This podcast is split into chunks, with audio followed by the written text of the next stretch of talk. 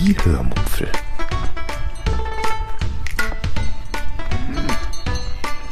Aus dem Tagebuch einer Allgäuerin.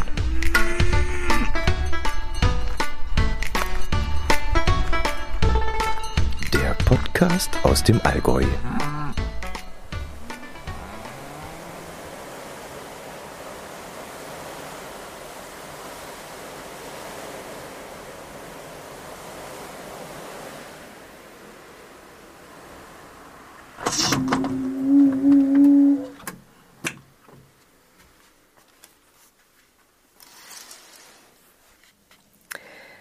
Hallo und herzlich willkommen zur 473. Episode der Hörmupfel. Heute erzähle ich euch im zweiten Teil meiner AIDA-Sonderfolge von Triest und Zadar. Viel Spaß beim Hören. Ich kann es schon mal vorne wegnehmen, die nächsten Episoden werden entweder kürzer oder ich werde mehr Tage in einer Episode ähm, quetschen können, denn viele Dinge wiederholen sich ja mit der Zeit und sobald ich ein Restaurant näher beschrieben habe, muss das ja in der nächsten Episode nicht noch einmal sein. Und vom Shuffleboard werde ich euch auch nicht jedes Mal ausführlichst erzählen müssen. Und ja, außerdem werde ich dann am Schluss noch eine A bis Z Folge machen und das können sich dann ja auch nur die eingefleischten Kreuzfahrtfans anhören. Äh, Grüße gehen da speziell raus nach Österreich. Und wo ich auch noch so im Hinterkopf habe, vielleicht werde ich dann auch ein, ja, AIDA gegen mein Schiff Episode ähm, zusammenstellen. Mal sehen, ob mir das gelingt. Gut, das sind aber noch ungelegte Eier. Fangen wir an. Und zwar am dritten Reisetag kamen wir morgens kurz vor 8 Uhr in Triest an.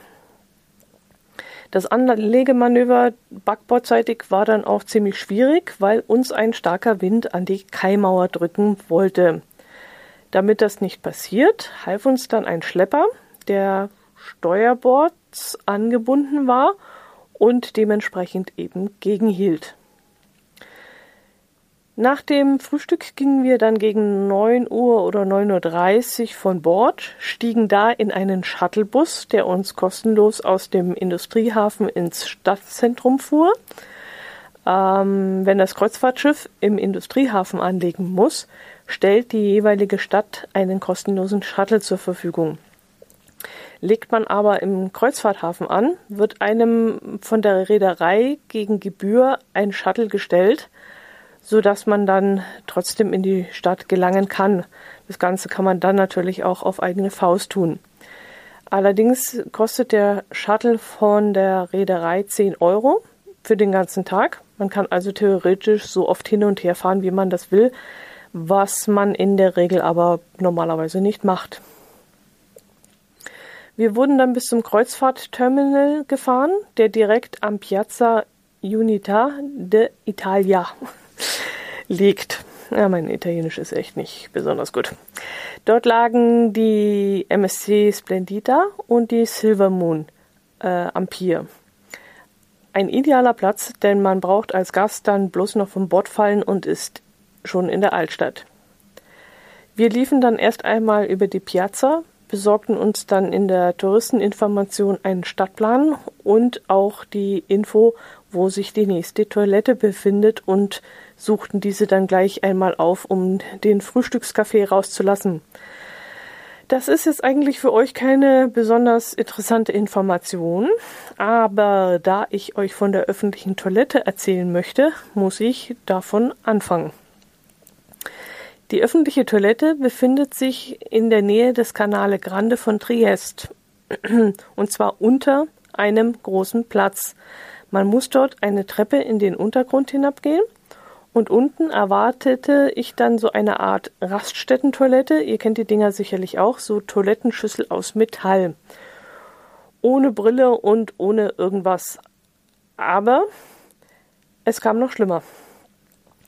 Ich öffnete eine Kabine und sah dort ein Loch im Boden. Mit links und rechts je eine Trittfläche.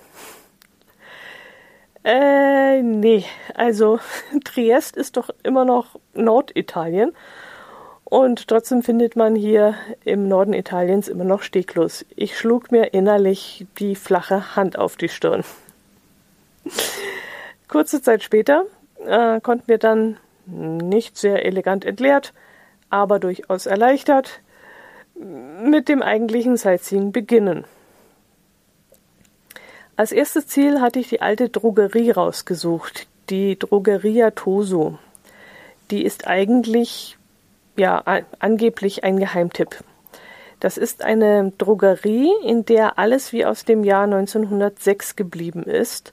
Von den Regalen mit ähm, Holzschubladen bis hin zu den seltsamsten Artikeln, die in anderen Geschäften seit Jahren nicht mehr verkauft werden. So zum Beispiel ähm, Staubfangwedel aus Straußenfedern oder Besen aus Rosshaar und auch Kernseife und Natronpulver.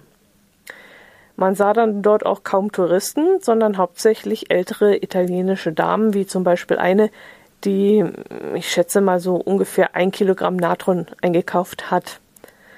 Ansonsten glich der Innenraum einem faszinierenden Wimmelbuch. Also überall standen große Glasgefäße mit irgendeinem Inhalt und in Holzschubladen verbargen sich auch irgendwelche geheimnisvollen Dinge, die da rausgekramt wurden. Und es roch dann nach Seife und Lavendel und nach altem Holz. Und ich blieb dann höflichkeitshalber aber am Eingang stehen und belästigte die Besitzer nicht mit meiner Neugierde. Ich weiß gar nicht, ob ich noch kurz reingefilmt habe. Ich müsste mal noch mal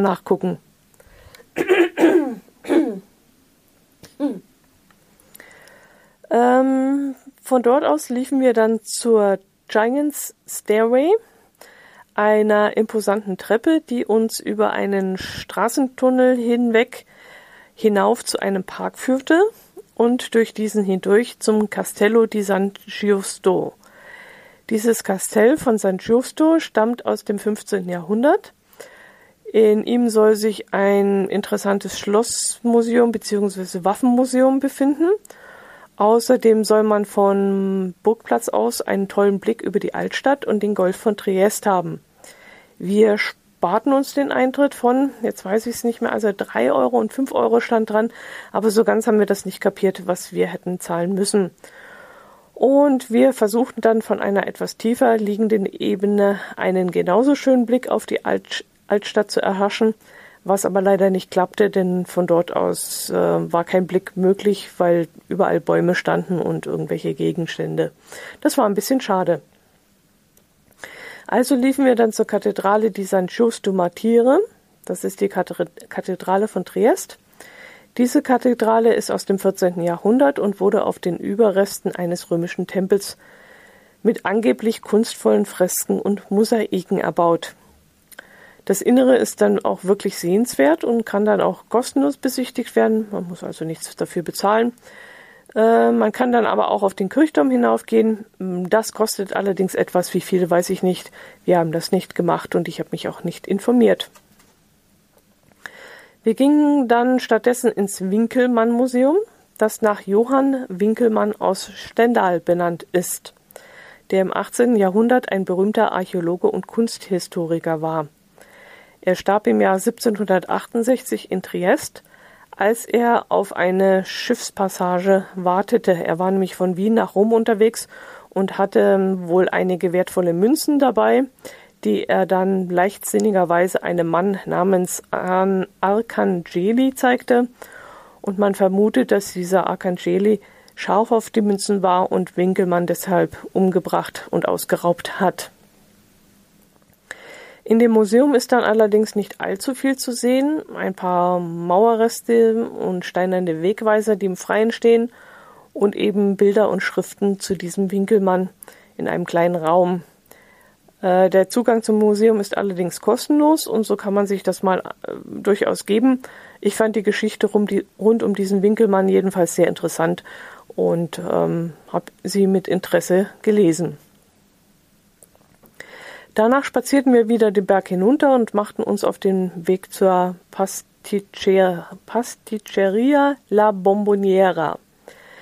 Dort gibt es typische Süßspeisen aus dem österreichisch-ungarischen Raum, wie etwa die Rigojanska oh, wenn ich wüsste, wie man es ausspricht, Rico Jant, ich habe keine Ahnung. Das ist jedenfalls eine ungarische Sachertorte. Diese wollten wir dann auch probieren, aber leider gab es sie an diesem Tag nicht, wie wir dann feststellen mussten. Jedenfalls war das Tablett, äh, wo diese Sachertorte stehen sollte, frei, äh, also leer. Und deshalb bestellten wir uns ein Heißgetränk und mein Herz allerliebster aß zwei kleine Kuchenstückchen dazu. Einmal eine Linzertorte und einmal ein Stück, das sich auch Sachertorte nannte. Aber ob das das gleiche wie diese Rikonjanski war, das weiß ich nicht. Ähm, war uns in dem Moment auch egal, denn der Kuchen war auch durchaus lecker und vor allem sehr günstig. Für einen Cappuccino, einen doppelten Espresso und die zwei kleinen Kuchenstückchen zahlten wir gerade mal 10,50 Euro und da kann man wirklich nicht meckern. Wir haben dann jeder noch ein so ein Stamperl, so ein kleines Schnapsgläschen voll flüssiger, leckerer Schokolade, heißer Schokolade bekommen. Also reine Schokolade, nicht irgendwie ein Kaba oder sowas, sondern ähm, aufgelöste Schokolade. Und das war auch sehr lecker. Nach der kleinen Pause machten wir einen kleinen Schlenker zu einem Cache auf einer Mole und spazierten von dort zum Piazza Unita d'Italia zurück.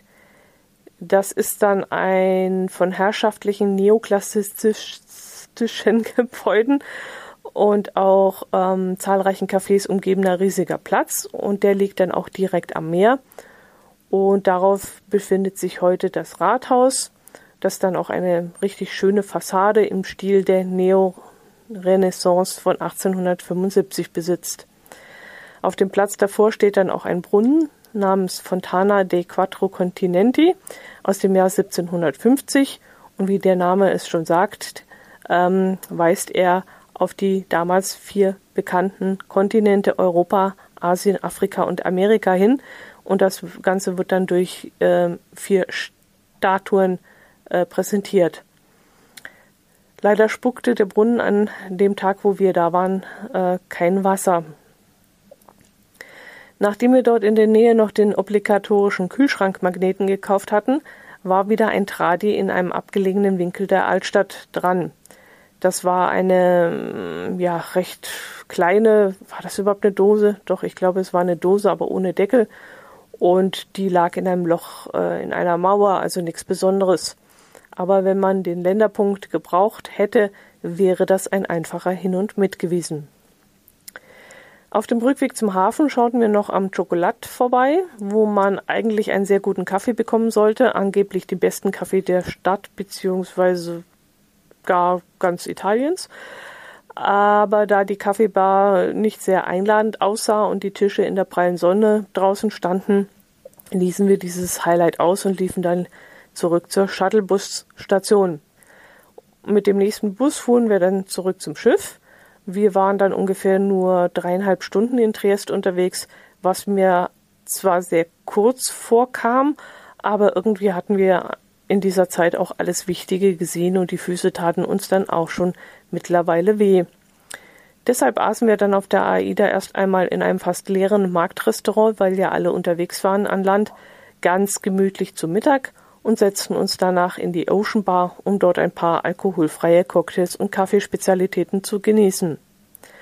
Mein Herz allerliebster hatte dort dann auch reichlich Unterhaltung, denn auf dem benachbarten Pier wurde ein Containerschiff beladen, was natürlich irre spannend war. Äh, der Rest des Tages plätscherte dann so dahin und wir machten, was Kreuzfahrer halt so machen, übers Schiff flanieren, chillen und eben zum Shuffleboard gehen. Abends ging es dann ins sogenannte italienische Restaurant namens Belladonna, wo wir uns allerdings beeilen mussten, denn wir kamen um 20.30 Uhr da an und um 21 Uhr schließt es bereits. Wir wurden dann auch wieder sehr ungemütlich aus dem Gastraum vertrieben, indem man uns erst die Wasserflasche, dann die Weinflasche äh, vom Tisch zog und schließlich wurden dann auch alle Tischdecken an den benachbarten Tischen äh, abgezogen, so dass wir unseren Teller dann schnell leerten, den letzten Schluck Wein runterkippten und dann schließlich gingen. Auf dem Weg in die Aida Bar blieben wir dann im Theatrium hängen, wo gerade die Show Wer wird Millionär gespielt wurde. Das fanden wir dann so dermaßen interessant, dass wir uns an der dortigen Bar einen alkoholfreien Drink bestellten und an, eine, äh, an einen der Tische äh, niederließen. Wir blieben dort vielleicht so, ich weiß gar nicht mehr wie lange, aber eine ganze Weile sitzen und ließen uns auf beste Art unterhalten. Die Show, die war richtig gut gemacht und machte wirklich wahnsinnig Spaß zuzuschauen. Im Fernsehen würde ich mir sowas nicht anschauen. Also Wer wird Millionär mit Günter Jauch gucke ich eigentlich nie. Aber so live mit den Gästen war das wirklich sehr unterhaltsam. Äh, vielleicht sollte ich an der Stelle das Theatrium erklären. Das ist eine Bühne in der Mitte des Schiffs, auf der verschiedene Shows stattfinden. Über drei Stockwerke hinweg, ich glaube es müsste 19 und 11 sein, befinden sich am Rand dann Sitzgelegenheiten, wo sich dann die Gäste niederlassen können und die Show genießen können. Diese Event-Location fand ich am Anfang etwas gewöhnungsbedürftig, weil mir aus einem Bauchgefühl heraus ein abgeschlossenes Theater, wie wir es von der Mein Schiff kannten, besser gefallen hätte. Aber im Laufe der Reise gefiel mir diese Art der Location dann doch immer mehr, weil man immer irgendwie daran vorbeikam und kurz einmal stehen bleiben konnte und mal kurz einen Blick drauf werfen konnte und wenn einem die Show dann nicht gefiel, konnte man weitergehen, ohne unangenehm aufzufallen und die anderen Gäste zu stören. Also von dem her gefällt mir das Theatrium inzwischen sogar besser als das abgeschlossene Theater auf der Mein Schiff, auch wenn die Sitzgelegenheiten auf der AIDA Blut dringend gemütlicher gemacht werden müssten. Also das Sitzen da macht wirklich keinen Spaß. Schön finde ich es auch, dass man am Theatrium oder im Theatrium dann auch Getränke ähm, mitnehmen kann und dort äh, trinken kann. Das wurde vor ein paar Jahren bei der Mein Schiff abgeschafft. Also im Theater selbst darf man keine Getränke mehr mitnehmen und das finde ich schade. Am nächsten Tag, äh, am vierten Reisetag muss das gewesen sein, glaube ich, legten wir in Zadar an oder Shadar, ich weiß nicht, wie man es ausspricht. Äh, davon hatte ich mir im Vorfeld sehr viel versprochen und wunderte mich dann doch sehr, dass unsere Liegezeit von 8 bis 15.30 Uhr relativ kurz sein würde. Aber, um es gleich mal vorne wegzunehmen, man kann auch nicht allzu viel Zeit in Zadars Altstadt verbringen. Sie ist wirklich sehr überschaubar und wir waren bereits nach drei gemütlichen Stunden wieder durch. Allerdings muss ich dazu sagen, es regnete an dem Tag auch. Vielleicht wären wir bei Sonnenschein sogar eine Stunde länger in der Stadt geblieben oder vielleicht sogar noch länger und wären irgendwo eingekehrt. Aber auch dann, nee, ich denke, wir hätten wirklich alles ausführlich genug gesehen gehabt. Da wir circa 15 Busmi Busminuten, ja, Busminuten ähm, außerhalb von Zadar angelegt hatten, nahmen wir dann den Shuttlebus in die Stadt. Dieser war aus besonderen Gründen für uns an dem Tag kostenlos. Das erzähle ich euch später noch, weshalb das so war. Jedenfalls wurden wir an der Meeresorgel abgesetzt, womit wir auch schon an einem der Highlights standen. Die Meeresorgel ist ein sehr ungewöhnliches Musikinstrument. Das sind nämlich im Boden befindliche Löcher, durch die ähm, durch den Wellenschlag des äh, Meeres Luft gepresst wird. Und diese Luft erzeugt dann unterschiedliche Töne. Sowas gibt es auch in Lissabon am Teju und ich glaube auch sowas mal in Malmö gesehen zu haben, wenn ich mich richtig erinnere. Gleich hinter der Meeresorgel befindet sich übrigens der Gruß an die Sonne. Das ist ein 22 Meter großer Kreis aus mehrschichtigen Glasplatten und diese Glasplatten fangen das Sonnenlicht ein und sorgen für faszinierende Lichtspiele, die dann vor allem am Abend bis sehr besonders sind und gut zu sehen sein sollen. Da wir abends aber wieder abreisten und auch schlechtes Wetter hatten, konnten wir dieses Schauspiel leider nicht anschauen. Auf Bildern, die im Kreuzfahrtterminal hängen, bekamen wir dann einen Eindruck, wie das aussehen muss. Und ähm, ich hatte so den Eindruck, es, äh, ja, wir hätten nichts verpasst. Von dort aus, ähm, von diesem äh, Gruß an, an die Sonne, von diesen Platten, liefen wir dann vom Wasser weg Richtung Altstadt, wo wir unter anderem am Forum vorbeikamen. Ähm, dort sind dann noch Mauerreste eines alten römischen Forums zu sehen, das früher als Handelsplatz und Treffpunkt der Stadtbewohner diente. Am, Schran am Rand dieses Platzes stehen dann ein paar Souvenirshops, in denen man die obligatorischen Kühlschrankmagnete kaufen kann. Wir schauten uns dann eher mm, nach einem Regenschirm um, denn ich hatte nur einen kleinen Knirps mit in den Urlaub genommen, weil ich bei unserem Glück nicht glauben konnte, dass wir schlechtes Wetter haben könnten.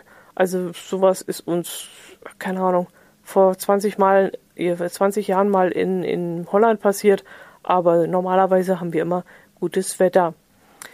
Äh, leider nieselte es dann den kompletten Ausflug hindurch, so dass wir uns für knapp 12 Euro im DM-Drogeriemarkt einen Schirm kauften.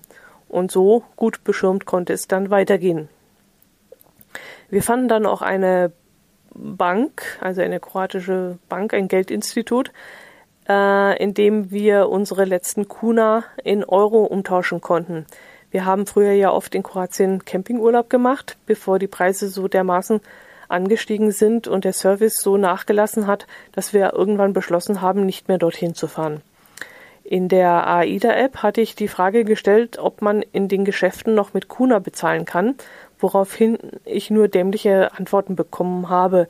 Äh, so auf die Art, ich könnte das Geld ja in den Opferstock einer Kirche werfen oder unter den einheimischen Dienstleistern verteilen.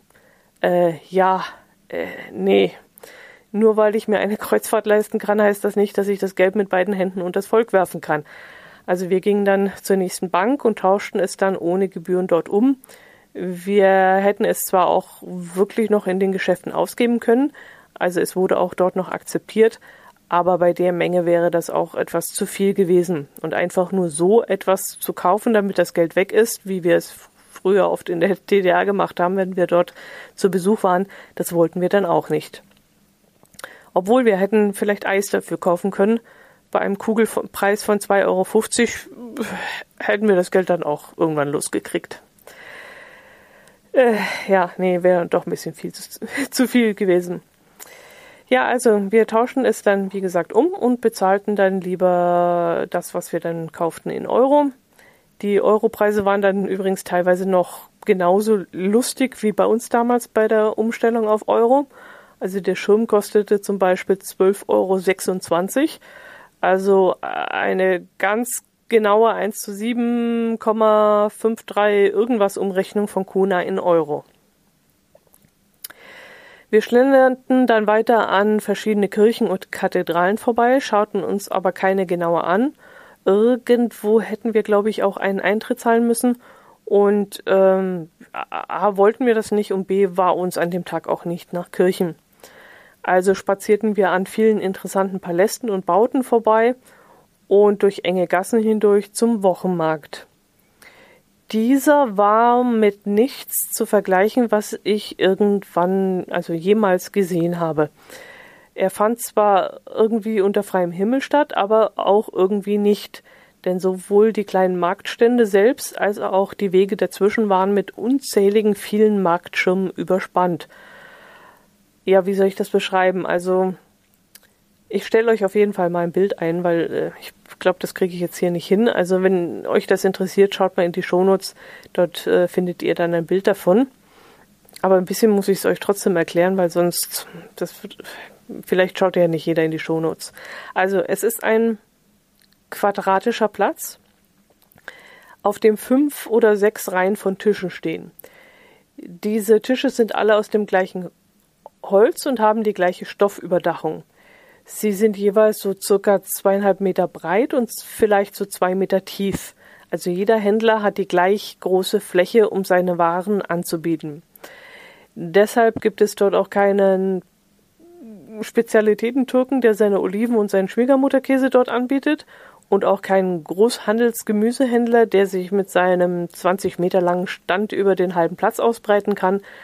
Es sind dort eher alles die gleichen kleinen Bauern aus der Umgebung zu finden, die ein kleines Büschel Mangold oder vielleicht ähm, eine Kiste Frühlingszwiebel verkaufen wollen oder vier Schachteln Eier oder so. Und ich stand dann da und fragte mich, wie sich das so lohnen soll, wenn sie da nur fünf Kilo Kartoffeln, zwei Kilogramm Zwiebeln und zehn Köpfe Salat dabei haben. Aber ja gut. Immerhin war, war das klar, dass äh, nur Einheimische dort hinkommen würden. Da waren keinerlei touristische Produkte darunter, die wir jetzt hätten kaufen können. Doch, obwohl es war einer da, der hatte, der hat Honig angeboten. Und das hätten wir ja durchaus als Mitbringsel aus dem Urlaub mitnehmen können. Haben wir aber nicht gemacht. Äh, von dort aus ging es dann zu einem der Tore. Ich glaube, es war das Hafentor. Von diesen Stadttoren sind noch vier Stück erhalten. Ach Quatsch, das muss das Tor am Fünfbrunnenplatz gewesen sein, äh, über den wir kurz zuvor gelaufen waren. Mhm. Ja, denn auf diesem Fünfbrunnenplatz stehen, wie soll es anders sein, fünf Brunnen, äh, die bis zum Ende des 19. Jahrhunderts auch mit Wasser einer Zisterne gespeist wurden. Und in der Nähe befindet sich dann der fünfeckige Turm der Stadtwache sowie der älteste Park Dalmatiens, in dem wir dann einen weiteren Cache gefunden haben, bevor es dann langsam wieder Richtung Meeresorgel zurückging, wo wir in dem dort stehenden Shuttlebus auch die letzten zwei Sitzplätze ergatterten, bevor dieser dann losfuhr. Apropos Cache, es sind erstaunlich viele Geocacher an Bord. Äh, wie ich euch ja schon erzählt habe, hatten wir drei davon beim Shuffleboard-Spiel kennengelernt. Zwei weitere trafen wir dann dort in Zadar zum ersten Mal. Und es sollen sich noch zwei Holländer an Bord befinden, die ebenfalls Geocacher sind. Und so viele haben wir noch nie auf einem Kreuzfahrtschiff getroffen. Das war wirklich Rekord. Ach, ich wollte ja noch etwas zum äh, kostenlosen Shuttlebus erzählen.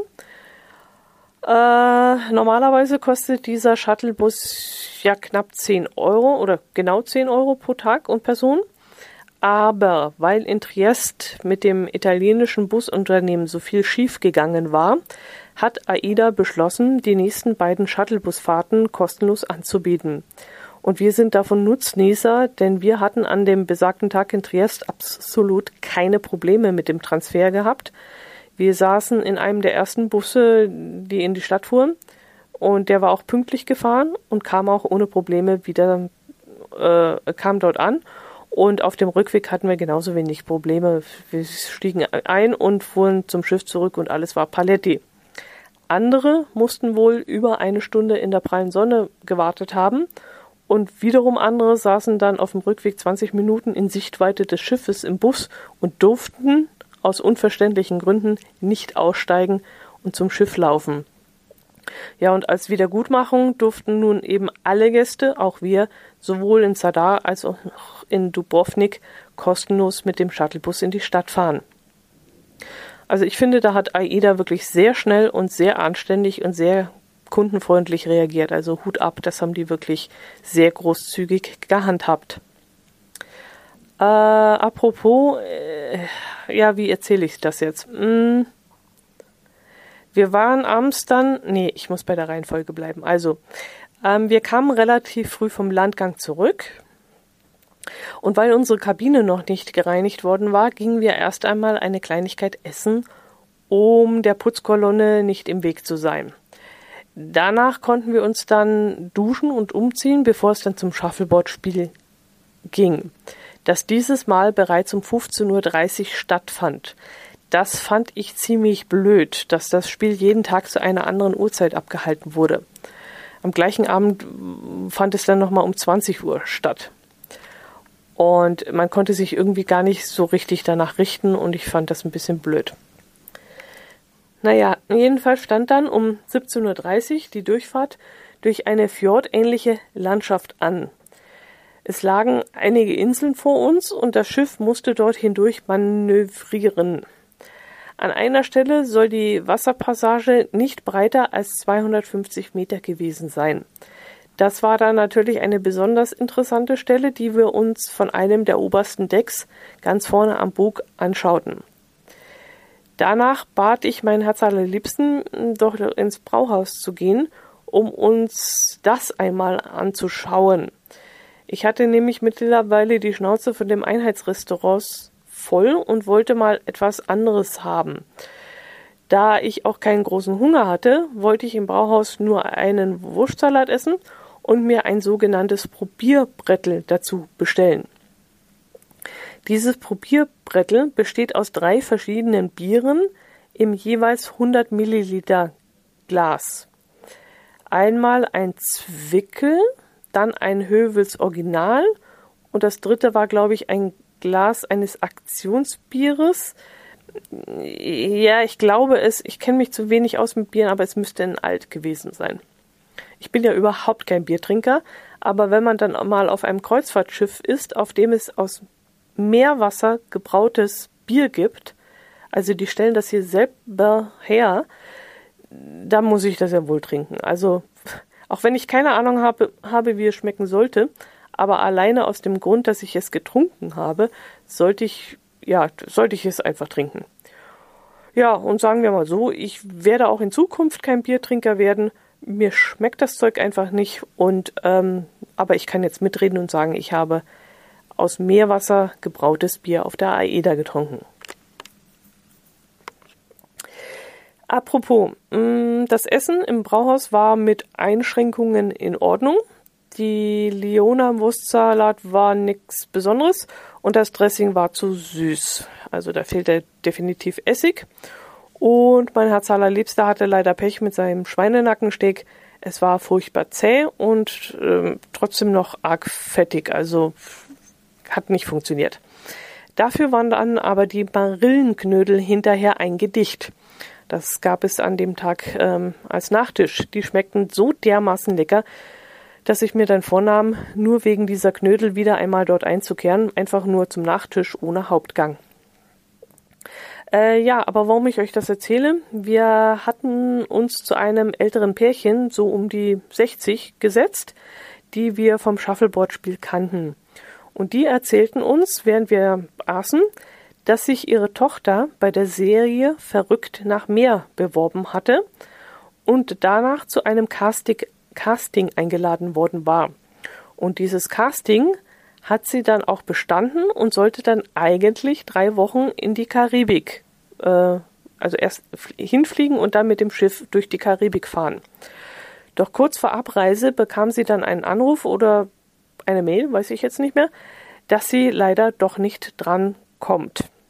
Und so stand sie dann ohne Reise da und das war natürlich, ja, da war sie ziemlich sauer. Ein oder eineinhalb Jahre später wurde sie dann aber plötzlich wieder angerufen von der Filmgesellschaft, ob sie denn nun noch Lust hätte, an einer Reise teilzunehmen. Hm, sie könnte jetzt mit, ich glaube, das war, glaube ich, Island, mit nach Island fahren. Und sie meinte dann, auf dieses Theater hätte sie aber keinen Bock mehr, Sie freut sich dann wieder drauf, nimmt Urlaub und packt die Koffer und dann wird ihr kurz vorher wieder abgesagt und da, nee, das wollte sie nicht. Sie würde das nur mitmachen, wenn das dieses Mal auch wirklich sicher sei und wenn man ihr das auch zusagen könnte. Und für mich erstaunlich sagte man ihr das dann auch zu. Also ging sie damals mit ihrem damaligen Freund auf dieses Schiff und musste dort dann mit einer gewissen Zahl an Stunden für Dreharbeiten zur Verfügung stehen. Sie hatte aber auch reichlich Freizeit, die sie dann selbst gestalten konnte. Und bis auf in dieser Zeit anfallenden Kosten musste sie für die Reise selbst nichts bezahlen. Auf Getränke und Leistungen, die sie sonst noch in Anspruch nahm, zum Beispiel Massagen oder so, bekam sie dann zusätzlich noch einen 50-prozentigen Rabatt.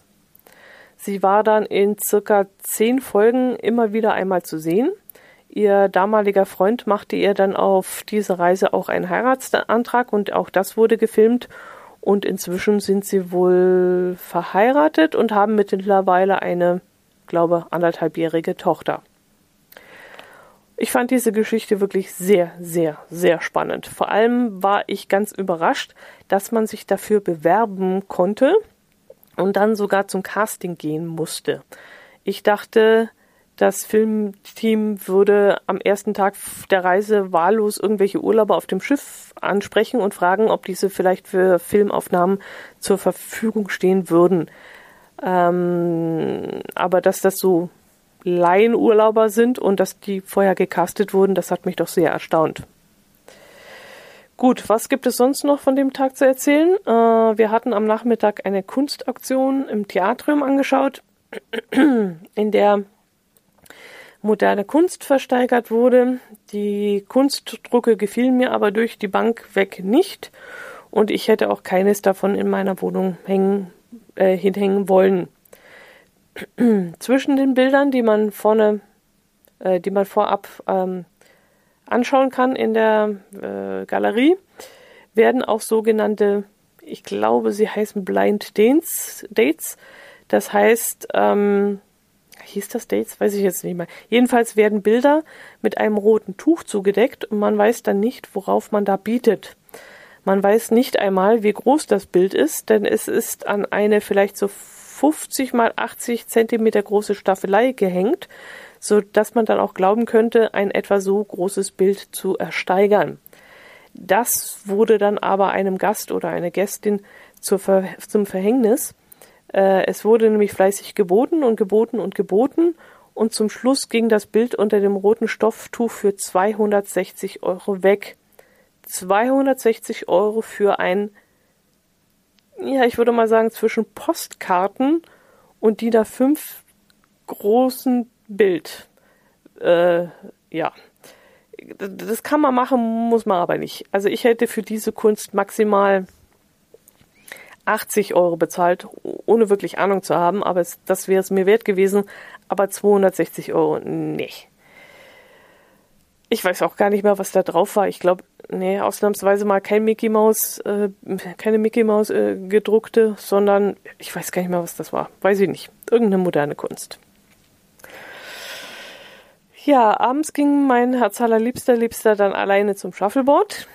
Ich setzte mich dann lieber in die AIDA-Bar und trank einen alkoholfreien Cocktail. Dort setzten sich dann ein paar äußerst redselige Franken zu mir, die mir unter anderem erzählten, dass sie eine Woche vor uns von München aus geflogen seien und dort die gleichen katastrophalen Bedingungen mit der Airline erleben mussten, die auch wir erlebt haben.